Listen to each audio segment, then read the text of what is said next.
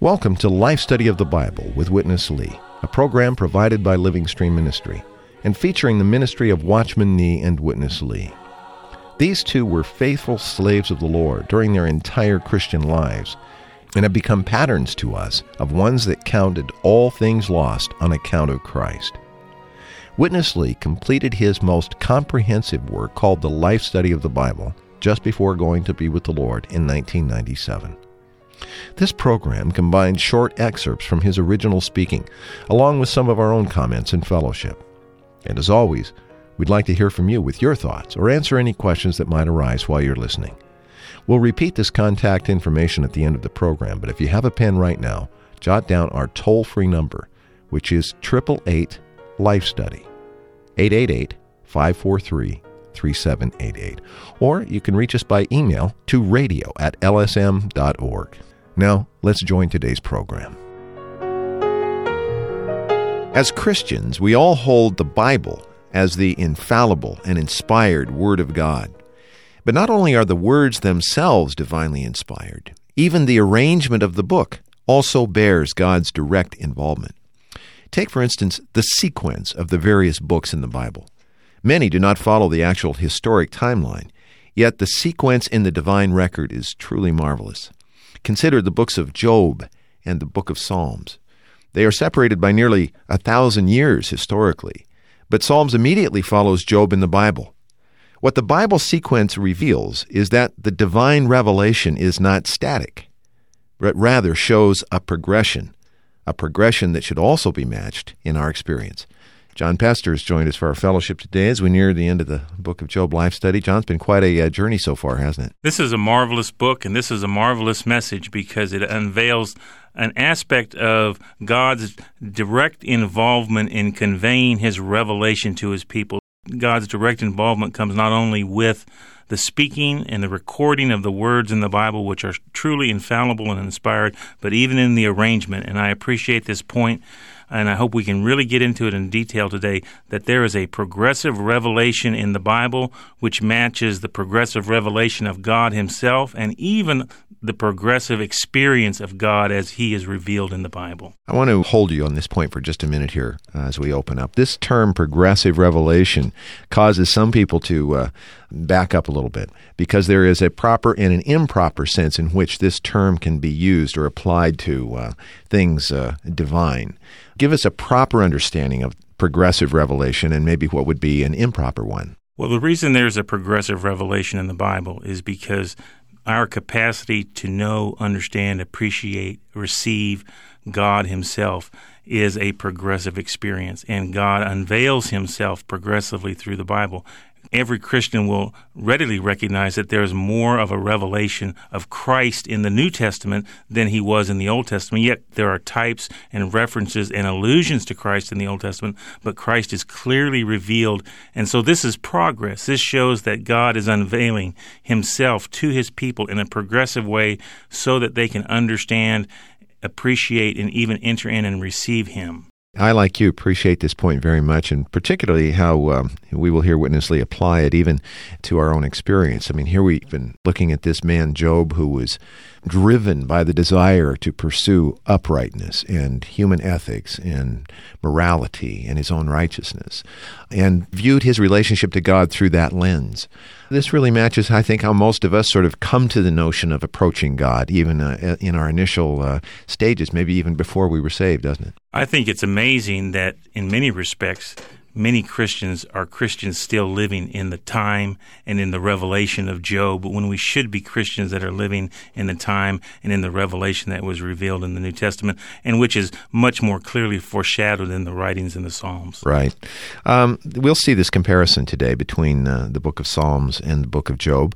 let's pick up a couple verses here to set the backdrop from which uh, Job has been viewed and understood in this uh, wonderful life study we've been handling. Job 1 1, it begins by saying, There was a man in the land of Uz whose name was Job, and this man was perfect and upright, and he feared God and turned away from evil. And verse 5, And when the days of feasting ran their course, Job would send word and sanctify them. And he would rise early in the morning and offer burnt offerings according to the number of them all. For Job said, Perhaps my children have sinned and have cursed God in their heart. Job did this continually. So here's Job uh, with some obvious positive qualities upright, perfect in many ways, even one who uh, sort of points us to an aspect of God in his redemptive work, doesn't he? Yes, very much so. All right, let's join Witness Lee with our first uh, portion of his fellowship today. We come to see the significance in the sequence of Job and the Psalms. The book of Job, preceding Psalms, is a record of human views based on human concepts concerning the relationship between God and man. This is the human views based upon human concepts. In Job, three things of God are revealed. Number one, God's redemption, right? Through the burnt offering. Number two, God's judgment. They talk a lot about this. a man's evil. Then some, not all, of uh, God's attributes. It does not indicate whether Job or his friends or Elihu sought to gain God. There is no seeking after gaining God. There is not such a thing. It tells us only that Job, as a perfect and upright man, feared God.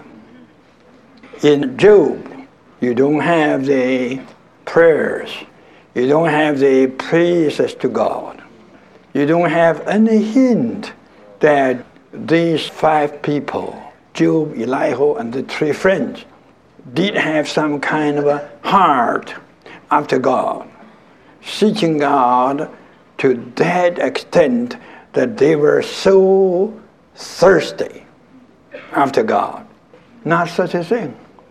But when you come to the Psalms, Maya, in Psalms, full of these things, full of the seeking of God, panting after God, praying to God, right?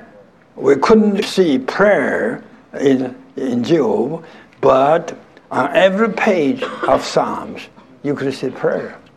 Of course, the Psalms were 1,000 years later than Job. My divine revelation has progressed very, very much. But still, uh, they were not that clear. So they have the complex sentiments. Sometimes it was very high, very high, like Psalm 2. But some are high, some are low, some are right, some are, I would say, not so right. Uh, John, some people may um, wonder at this last phrase. Some of the things expressed in Psalm are maybe not so right. Actually, that uh, is a point we'll come to very much when we get to the life study of the Psalms. Uh, but I want to come back to this point that he made Job and his friends locked in this lengthy debate and analysis of Job's experience, trying to get a handle on it and understand. What it reveals is that there was a kind of a seeking on their part, but the seeking was of these attributes or these uh, behaviors or these uh, character traits being upright, being ethical, being righteous. And this is not the seeking that the Bible is really uh, focused on or centered on, especially a book like the book of Psalms, is it? I think to understand Job and the situation that he was in, it's helpful to see some of the history and the historical timeline. Job is the earliest recorded writing in the Bible. It occurs uh, approximately 2000 BC, before even the writing of the Pentateuch and before the giving of the law. And Job lived in a time when the events in God's revelation of himself that were uppermost in the minds of the people that had even a concept about God was that God was a God of judgment because of his judgment of Adam and Eve and that God was a God that required some form of sacrifice to satisfy. So there was this aspect of Job fearing God mm-hmm. and fearing God's judgment and giving sacrifices and offering sacrifices to appease this God in case his children had sinned or anyone in his family. And so the operative concept that Job had of God was one of he feared God mm-hmm. and he realized he needed to appease God. And fortunately, he had the right concept in terms of his sacrifices because they were kind of pointing toward Christ and the redemption of Christ. But his operative concept was God was a person to be feared because of his judgment, not a person who could be gained, not a person who could be loved, not a person who could be pursued, not a person to pant after, but a person to, in some respects, to be very reverential to and distant from because he felt like God was distant from man. And this is the concept that many Christians have today that God is a God of judgment and a God to be feared. It's a fearful thing to fall into the hands hands of, of God. You know, sinners in the hands of an angry God. Right, this concept right. that permeates even much of today's Christianity. But that's not the experience of the psalmist a thousand years later. They had a different experience because God had revealed himself more and more to Abraham, Isaac, and Jacob, and uh, Moses, David, Solomon. He had revealed more of himself to them. And so they were able to speak of an entirely different experience of pursuing after God, gaining God, loving God, kissing the Son mm. in Psalm 2. This is a marvelous progression in the experience of God's people because God had revealed more of himself and more of his heart's desire toward them. Of course, uh, one of the Psalms very well known by all Bible readers, even when David has his great failure and that whole interaction uh, that takes place. One of the things you come away with there is, uh, I think, sort of a subtlety, but it permeates, I think, the whole of the Psalms that you just alluded to. David is after even more than forgiveness there. It's, it's like he realizes this relationship, this intimate interaction between he and God had been uh, jeopardized by his actions. And this, uh, you just don't see that in Job's writings, do you? David was desperate that the joy of his salvation his enjoyment of God would be restored. Restore unto me the joy of your salvation. He wasn't as much concerned about God's judgment on him because he knew something of God's forgiveness, but he also realized even with God's forgiveness, he still had to go further yeah. and come closer and seek more after God, to pant after him, so that the joy, his enjoyment of God would be restored. He wasn't just concerned with being upright in God's eyes, he wanted to know more of God. Let's look at um, a couple of verses to go further with this. In James, a New Testament book, uh, talking about Job as an example, brothers, of suffering and evil and long suffering. You have heard of the endurance of Job, and you have seen his end from the Lord, that the Lord is very tender hearted and compassionate.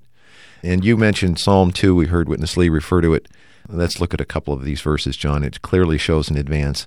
But I have installed my king upon Zion, my holy mountain. Kiss the Son, lest he be angry, and you perish from the way, for his anger may suddenly be kindled. Blessed are all those who take refuge in him. Kissing him, taking refuge. Still, we see the fear and the reverence there, but this other component has surely been brought in. Well, it's almost as if our lack of love to the Lord is more offensive. Yeah. Than our sins and our failures. The Lord appreciates our love toward Him and desires that we would come to Him. He will certainly forgive us, He will certainly take care of us. But after doing that, He still desires that we would come and kiss Him. Let's go back to Witness Lee, John.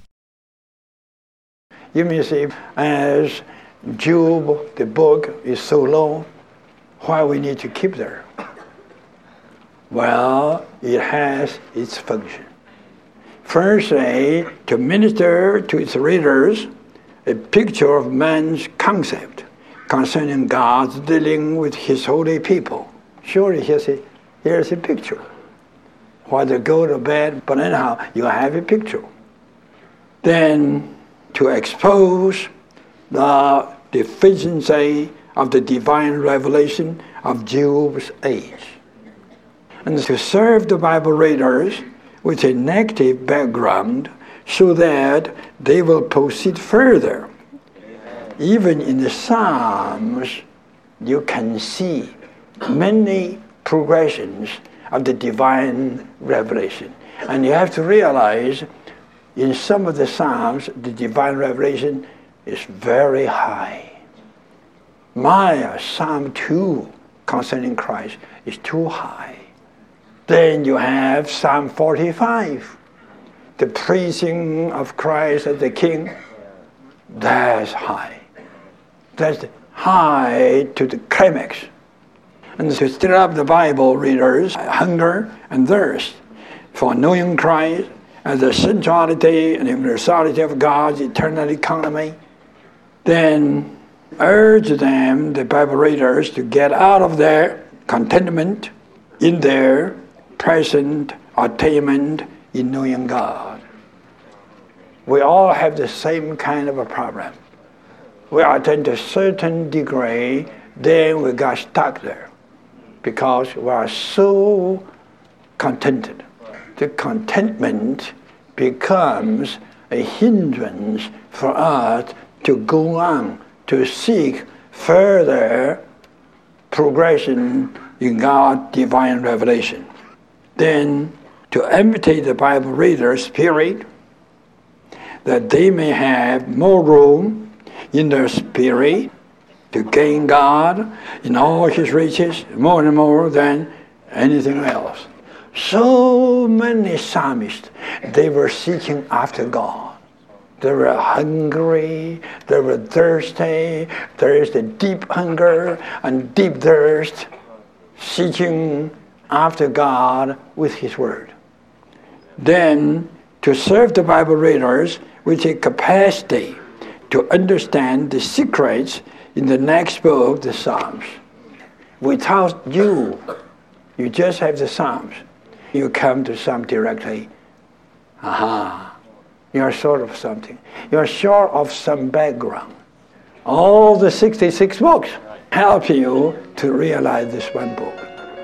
Without the entire Bible, you just read the book of Jude, it doesn't mean much to you. John, uh, interesting how he opened this section. Uh, all of these books, even those that may be a little lower in the extent of the divine revelation that they bring to us, all have their function. And it seems that the function that we're seeing today and the way these books are coupled or linked sequentially is to bring us out of our own contentment with our spiritual progress. This is a wonderful concept, isn't it? I really appreciate Witness Lee's word here where it says the book of Job has its function. Each book in the Bible has a particular function. It's given to us for a specific reason, for a specific purpose.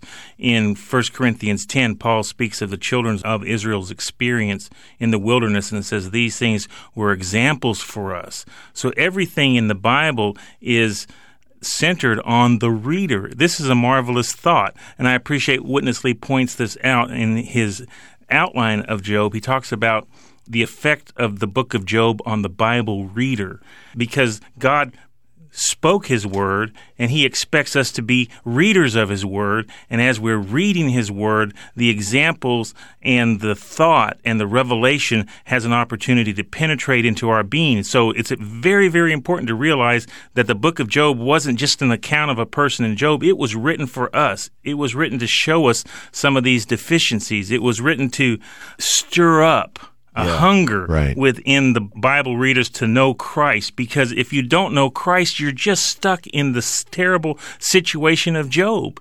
If you don't really know Christ as the universality and centrality of all that God is and all that God wants to do and all that God wants to impart into the believers, then you're stuck with just your miserable circumstances. As James said, endure with the endurance of Job, and that's a very pitiful situation and it's designed to help give us an understanding that there's something deeper and something further available to the believers. And so I appreciated this point. He said, without the book of Job, you miss something if you go directly to the Psalms. But without the Psalms, you miss something that you don't have the ability to gain from the examples that are in Job that God wants to turn us away from. Don't be a person that just in the fear of God's judgment, be a person that seeks after God, that hungers after God, that knows the anointed one, that is daily coming to Him and opening to Him and allowing God to pour all that He is into our beings. And so this is the wonderful aspect of this progression in the Bible. The book of Job has a definite function. We should not be Job Christians. We should be Christians in the experience that's presented, especially in Psalms 2. Psalms 2, um, another one he referred to, Psalm 45, a very high chapter in the book of Psalms uh, on the praise of Christ. My heart overflows with a good matter. I speak what I have composed concerning the King. My tongue is the pen of a ready writer. You know, there's one other quick point, maybe we have time for it. It says that the book of Job serves to get the readers out of their contentment in Yeah. their present situation. Job was very content in his present situation, but he had very little of God. And so we need to be people to realize that God will sometimes come in and shake up our circumstances and situations to break us out of our even our current contentment with where we are in the divine revelation and hopefully to move us forward from Job into Psalms. We have a little time left, John. Let's uh, get a little, I would say, appetizer from the book of Psalms. Here's Witness Lee. The function of the Psalms. Firstly, to fill the gap which is left at the end of the book of Job. A big gap left there. Then to show the Bible readers how the Holy Spirit turned the psalmist from the law. This is kind of indication to tell the psalmist, your seeking after God is right, but you have to turn your seeking from the law to Christ. Christ is the tree of life as the main line. The law is just as the tree of the knowledge of good and evil. Right? That is not the main line, but the sideline. So your seeking is okay, but the goal of seeking is wrong. Then to minister to the Bible readers the all inclusive Christ in God's economy. Not just turn to Christ from the law, but you have to know this Christ is the center, the realm of God's eternal economy. In God's eternal economy, Christ is everything. Christ is the center, Christ is the universality, Christ is everything. You have to study some to find out all the details concerning this matter. Lastly, to help the Bible reader to know that the divine revelation is progressive, going higher and higher, deeper and deeper, richer and richer, not only from the book of Job to Psalms, but also from the Psalms to all the following books in the Old Testament and those in the New Testament until it reaches the high peak of the New Jerusalem in the new heaven and new earth as the consummation and the ending of the divine revelation according to God's eternal economy. Uh, John, obviously, he covers a broad span there in a very a few moments, and we only have a few moments left, but I'd like your impressions of this marvelous progression in the divine revelation. I think what's important to realize is the point that Witness Lee makes about the goal of our seeking has to be proper. The goal of the seeking of Job was just to be an upright person who lived and didn't offend God. The goal of many of the seekers that are presented in the Psalms is to be a person who lives according to the law. But really, the goal is Christ Himself. And there are many, many Psalms that turn away from the law and point the reader to Christ. So in this progressive revelation, it's not enough just to go from being a content person to a seeking person. We need to be a seeking person that has the right goal that we're seeking. And the goal that God wants us to seek is Christ Himself. Christ who's available to us, who's all inclusive. Everything that we need for our Christian life is in Christ and is Christ. And Christ is now living in us, indwelling us, wanting to live that life out from us. And so as seeking Christians, we need to be seeking Christ. We need to be seeking Christians. We need to be people that are seeking after Christ, going after Christ. And this is a progression that we need to experience daily in our daily living and throughout our entire life. We need to be progressing in our seeking after Christ Himself. This uh, progression continues to build, as he said, uh, not only through Psalms and all of the Old Testament books, but ultimately all through the New Testament, consummating in the New Jerusalem. But along the way, I think uh, the Apostle Paul says something that dovetails exactly with what you said. For to me, to live is Christ. Paul is at the pinnacle of the experience that God wants all Christians to be in. Well, we have uh, just one more program in the life study of Job. I'm glad uh, we could get together, John. You and I haven't been able to uh, come together very often. I know you and Matt Miller have recorded many times when I've been away, but I appreciate this uh, chance we've had today. I appreciate it as well. Of course, you can still contact us to receive the printed material, the life study volume of Job, containing all 38 messages. We've condensed uh, down to just 15 radio programs, so there's obviously a lot of material that we did not uh, get to cover in the radio version of the life study. So if you'd like to get the life study of Job printed volume, please call us toll free 1 888 Life Study. That's 888 543 3788. And today, for John Pester, I'm Chris Wild. Thanks very much for listening. Dear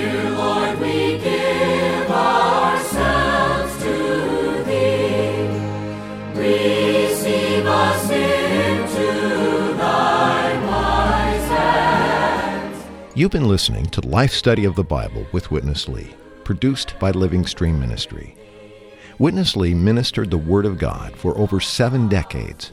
Many consider these life studies as his seminal work, an exhaustive commentary on the entire Bible from the perspective of the believer's enjoyment and experience of God's divine life in Christ through the Spirit.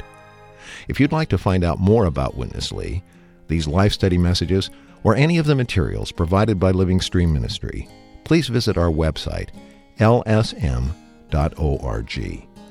That's lsm.org. You can also email us, radio at lsm.org, or call us toll free, 1 888 Life Study. Thanks for listening today.